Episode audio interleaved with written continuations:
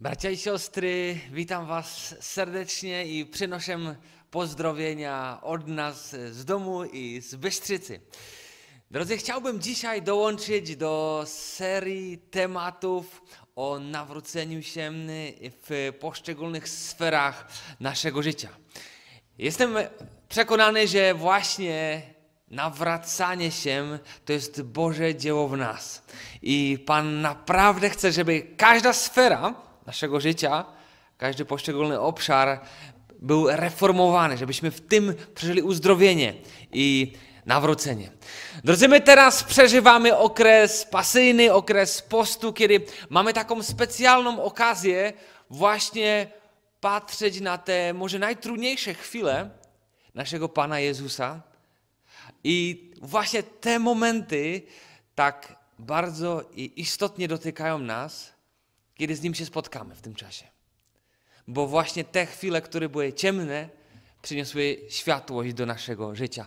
Drodzy, zawsze kiedy przychodzi jakiś gość na odwiedziny, to miałby przynieść jakiś podarunek, żeby czym się podzielić. I też chciałem coś z Bystrzyce przynieść, przynajmniej od Bajusza jakieś kołoczki, ale w niedzielę mieli zamknięte, więc nie przyniosłem, przepraszam. Przynoszę przynajmniej jedną rzecz, którą sam przyjąłem, a to jest pobudzenie powzbudzeni, które Pan Bóg darował mi przez ten temat i przez te słowa, z którymi dzisiaj z Wami chcę się dzielić. Ale to pobudzenie chciałbym wziąć lub zaczerpnąć ze miejsca i z czasu, o którym Jezus mówi, że to był czas władzy ciemności.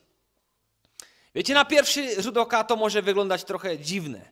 Szukać pobudzenie z czasu i z miejsca, które jest nazwane czasem i miejscem ciemności?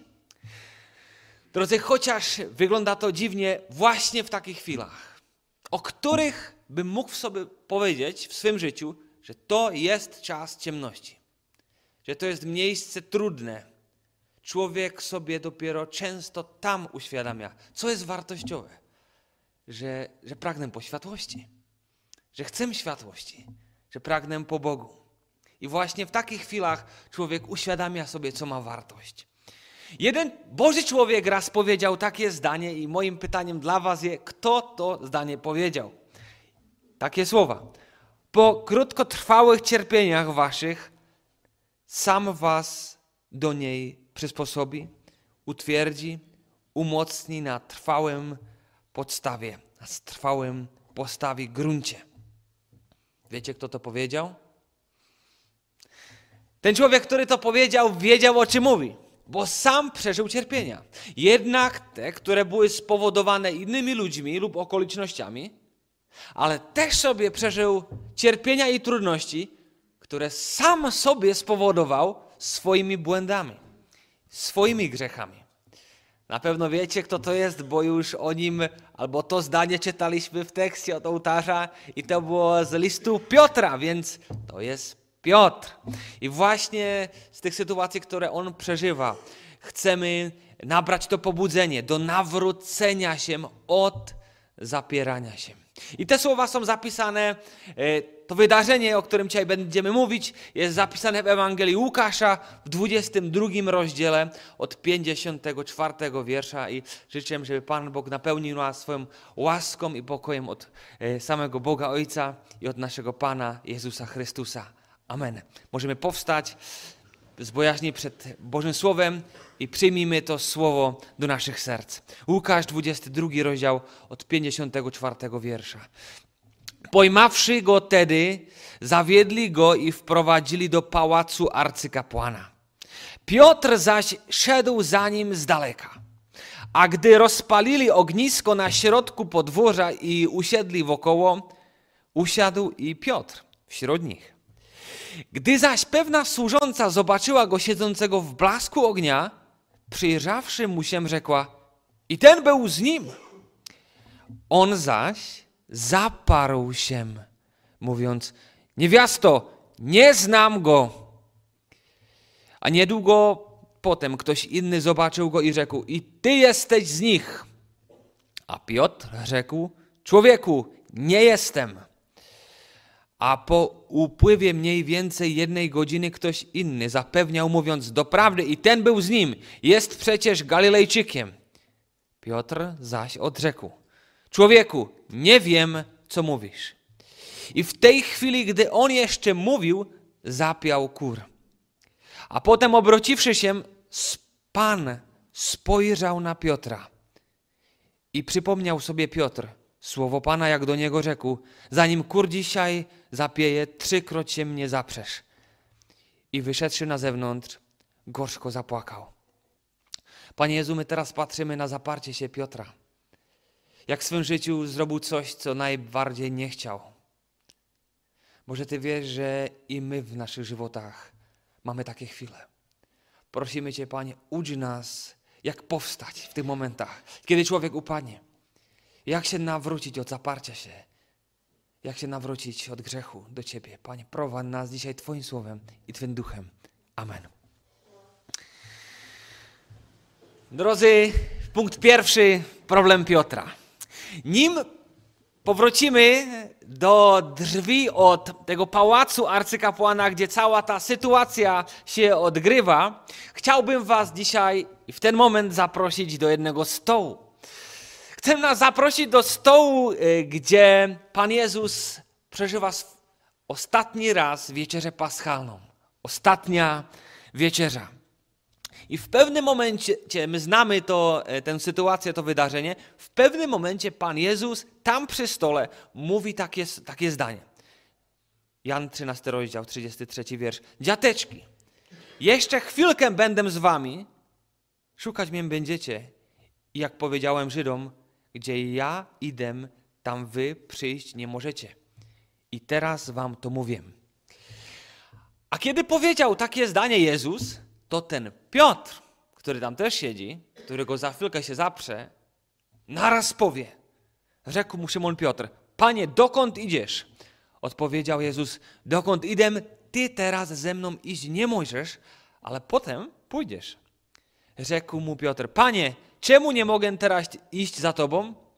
Duszę swoją za Ciebie położę. Odpowiedział mu Jezus, duszę swoją za mnie położysz? Zaprawdę, zaprawdę powiadam ci, zanim kur zapieje, trzykroć się mnie zaprzesz. Drodzy, ta sytuacja, ten moment, tam wtedy przy stole, pokazuje nam jedną rzecz o Szymonie Piotrze.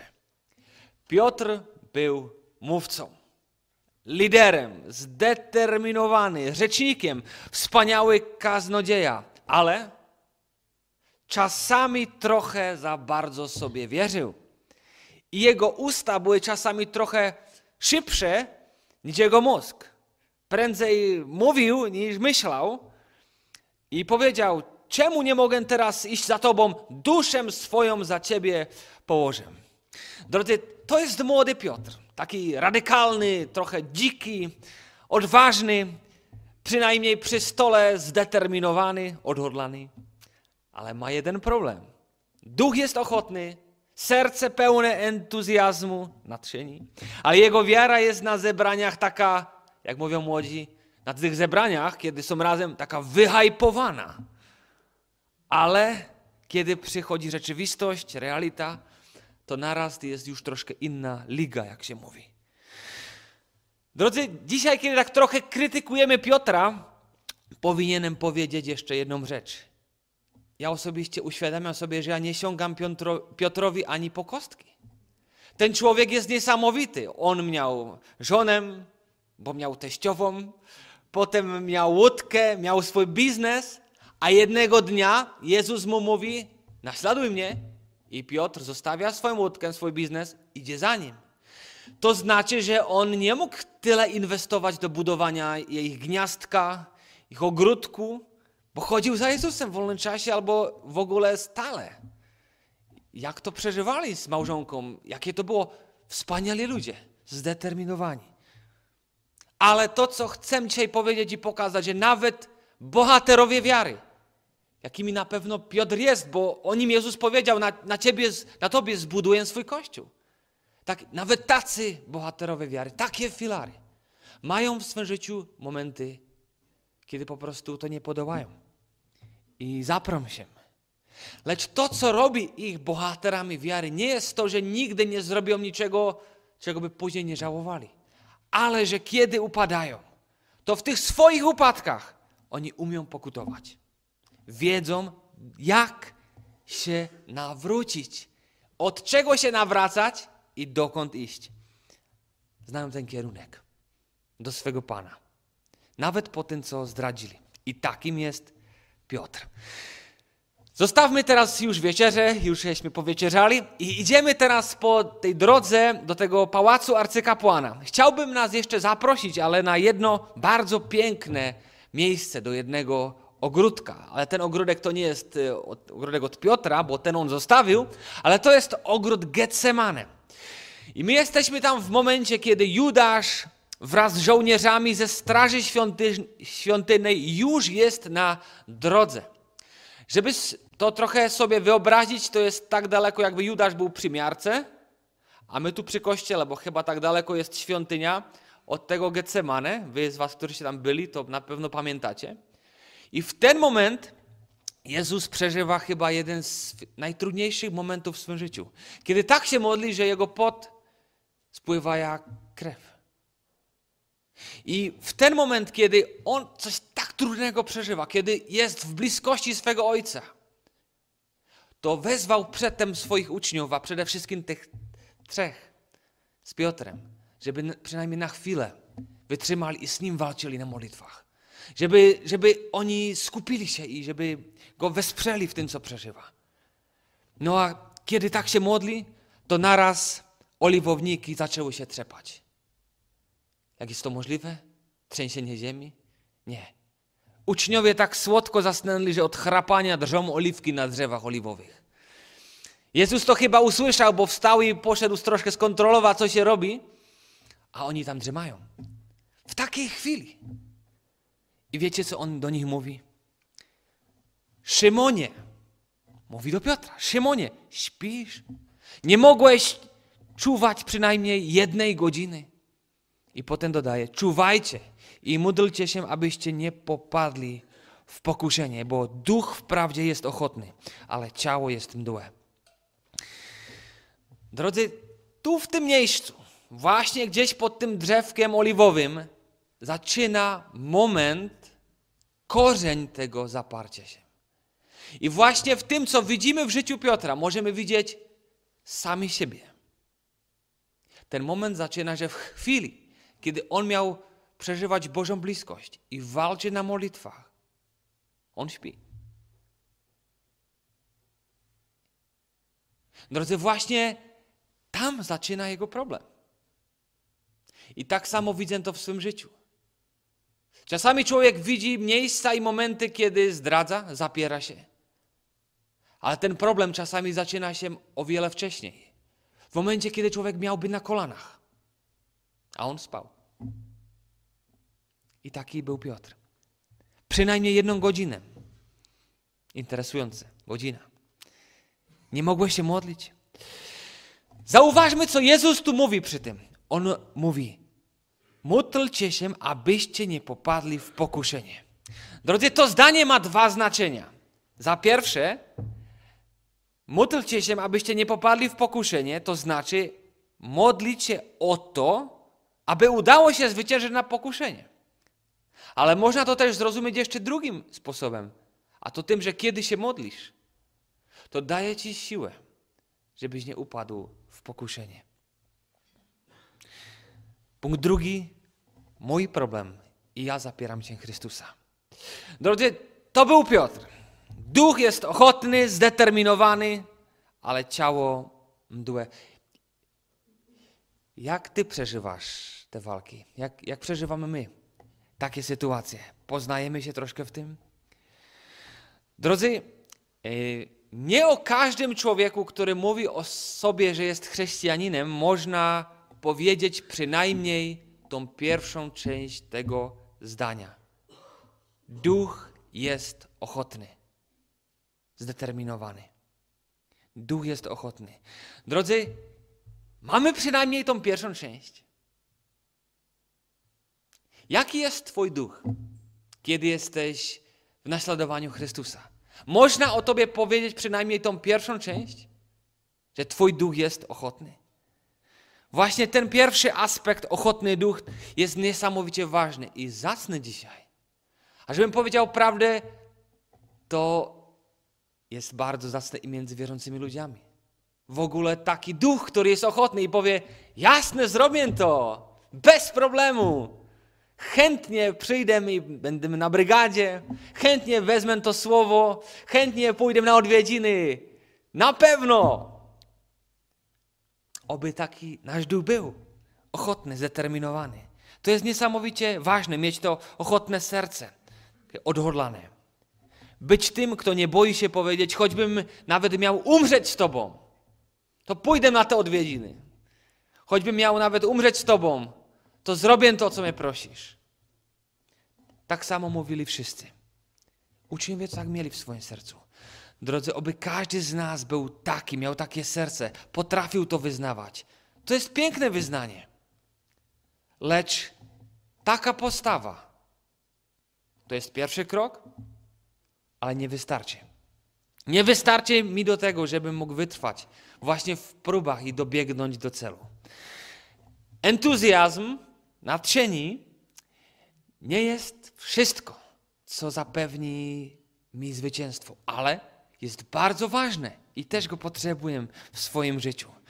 Drodzy ludzie, ludzie pełni entuzjazmu, ci, którzy są tacy entuzjastyczni, pas, którzy mają pełną pasji, czasami właśnie troszkę zapominają na to, że do celu naszej wiary człowiek nie dobiegnie zawsze z własnych sił. Jezus to wiedział. Już w tym momencie, kiedy Piotr z pasją wyznaje mu swoje zdecydowanie, to już wie, co się stanie. Ja wierzę, że Pan Jezus był dumny na Piotra i szczęśliwy, że tam jest to zdeterminowanie. I wierzę, żeby był szczęśliwy, gdyby się sam mylił i jego ciemne proroctwo się nie napełniło. A może właśnie dlatego jeszcze wtedy próbował budzić Piotra w Getsemane. Szymonie, módl się. Módl się, żebyś nie wpadł w pokuszenie. Ale co zrobili uczniowie wraz z Piotrem? Znowu ich trochę ta drzemka pochyliła.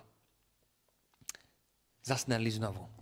A potem pojawia się Judasz, żołnierze, Piotr wyciąga miecz, Jezus leczy y, ucho żołnierza, aresztują Jezusa, odprowadzają go, a uczniowie, którzy w takim szoku jeszcze, może troszkę zalepionymi oczami od tego, jak zasnęli, to kiedy to wszystko się dzieje, to ich ten szok i panika prze, tak przemogła, że uciekli, zwiali. Tak jakby między gołębie na rynku ktoś rzucił petardem. Już ich nie było. Ci, którzy mówili, my nigdy Cię nie opuścimy. Ale jest jeden, który chociaż krzakami, to naśladuje Jezusa i w ten moment. A to jest Piotr. A kiedy tam przychodzi na ten plac przed pałacem arcykapłana, Jezus jest w środku, Piotr nie zostaje tylko przy bramie, ale jest trochę zima, więc idzie się zagrzać do ognia. To jest tam dziewczyna, która mówi: Hej, chłopie, ty jesteś jednym z nich, ty jesteś od tego Jezusa. A co Piotr na to? Wykorzysta tą sytuację do podania świadectwa? Milcz, babko, nie znam go. Nie znam go. A to potem powtarza trzy razy. A zanim jeszcze to ostatnie, trzecie, nie znam go, stale na jego wargach, to naraz brzmi powietrzem kikiriki, kogut. Kiedy w czasie, nim zaczynał COVID, z jedną tą naszą wyprawą byliśmy w Jeruzalemie i przechodziliśmy ulicami, to COVID wygnał wszystkich normalnych turystów i zostali tylko ci nienormalni. I to byliśmy my bo nikt inny z turystów tam już nie był.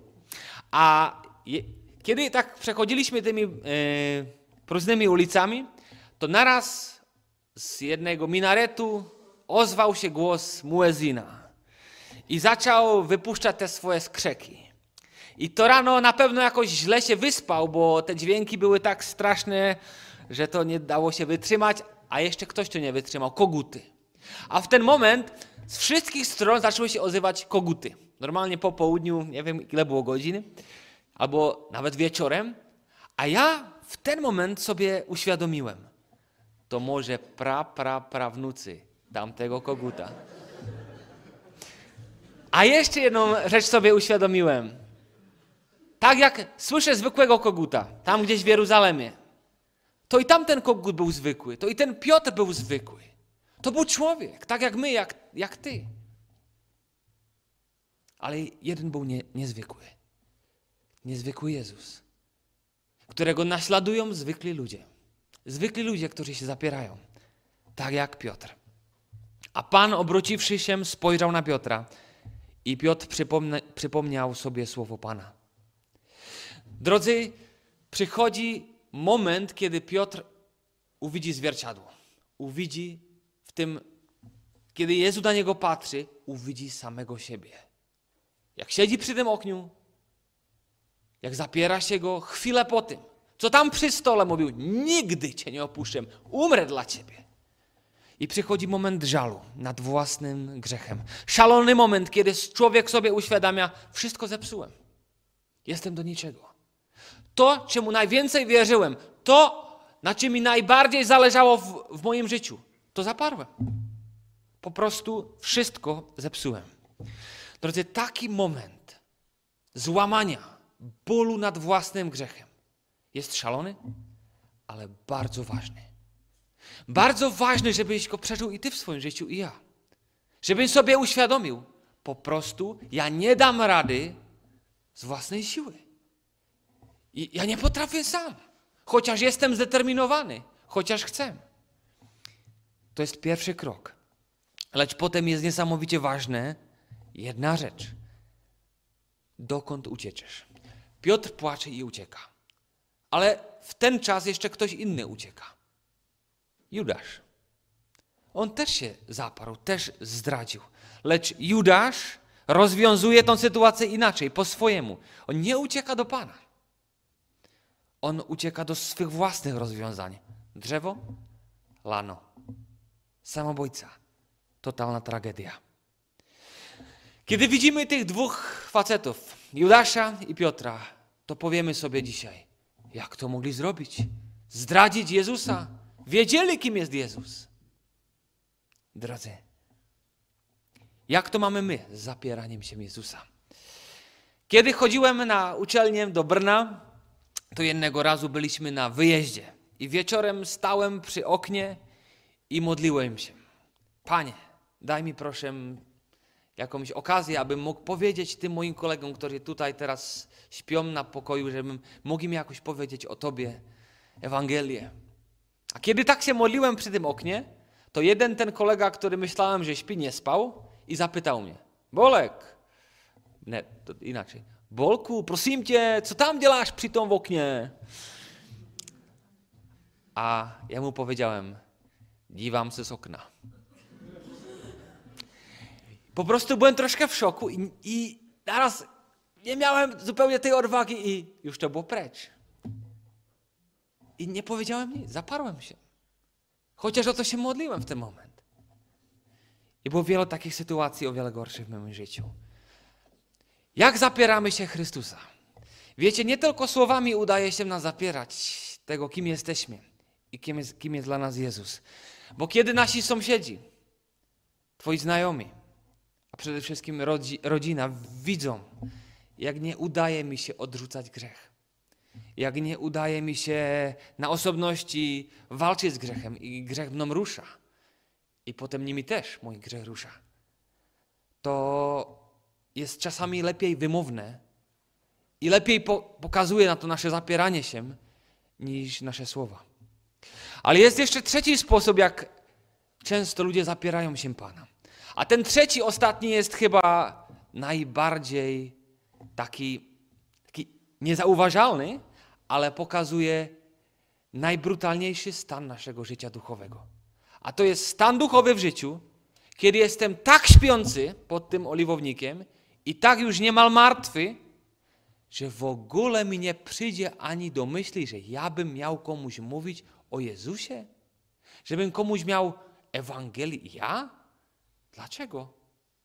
W ogóle takie myślenie nie przyjdzie do mojej głowy, żeby ci współpracownicy którzy są każdy dzień ze mną w pracy, mieli ode mnie słyszeć Ewangelię? Drodzy, ten stan jest najgorszy z tych wszystkich. Bo taka posta postawa w ogóle nie szokuje, nie boli, bo nam to nawet na myśl nie przyjdzie, że robię coś źle. To jest to, że przyzwyczaiłem się na styl życia śpiącego zapieracza. Nawet słowo Jezus z moich ust nie wychodzi. A są nawet chrześcijanie, którzy słowo Jezus mówią tylko w sytuacji Jezus Maria. I mówią o siebie, ja jestem wierzący, bo byłem ochrzczony. Jak żyjemy? Kim jesteśmy? Kto jest dla Ciebie Jezus?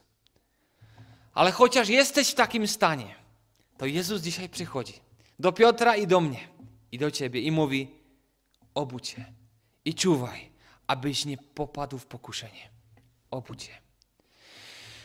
Wiecie, na tym całym zapieraniu najbardziej mnie szokuje i rusza mną, że Jezus to po prostu wszystko wiedział. Do przodu on sobie to uświadamiał. On wiedział, że go Piotr zaprze, ale nie tylko Piotr.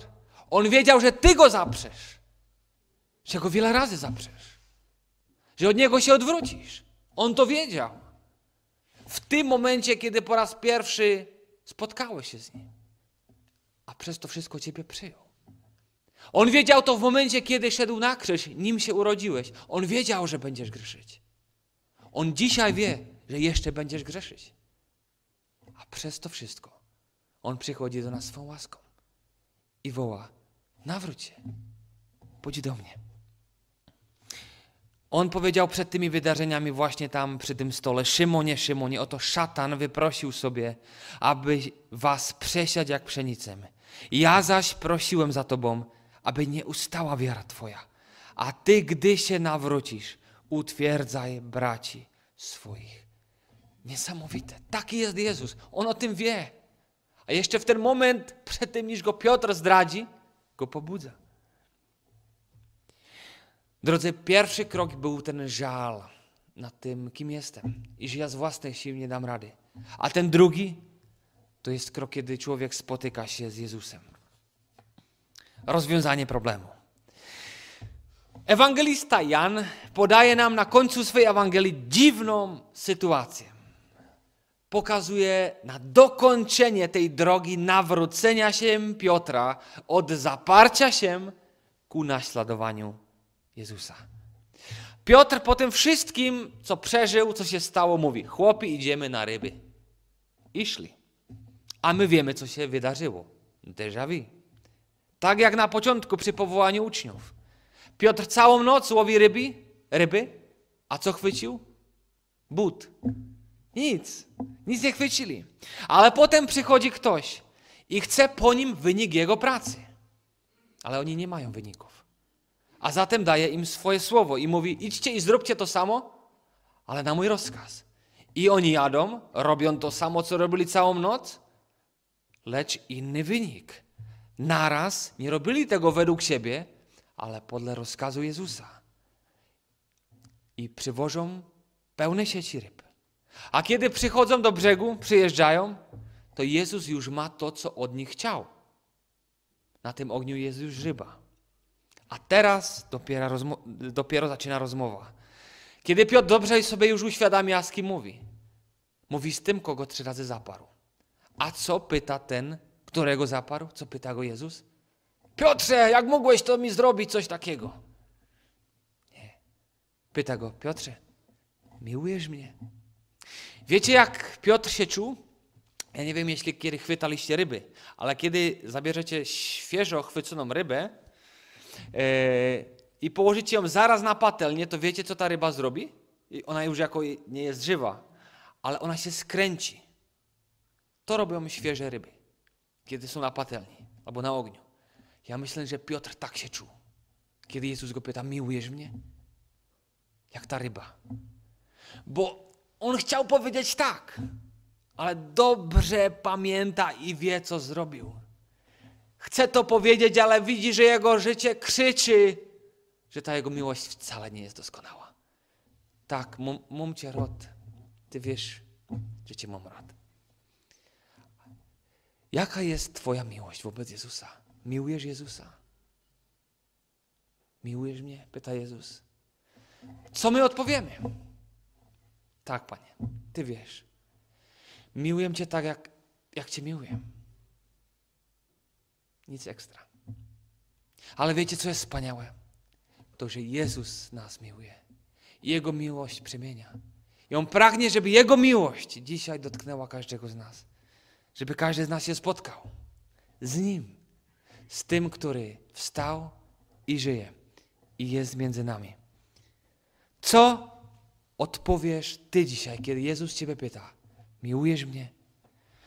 Chociaż nasza miłość jest czasami taka, jaka jest, to je, miłość Jezusa jest nieskończona. I tą miłością On Piotra, tego, którego zaparł, powołuje i daje mu zadanie: naśladuj mnie. Drodzy, to słowo naśladuj mnie nie jest tylko dla Piotra, ale dzisiaj brzmi ono dla każdego z nas. Naśladuj mnie.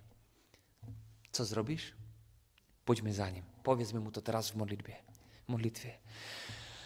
Panie Jezu, Ty znasz nasze serca. Ty wiesz, jaka jest nasza miłość.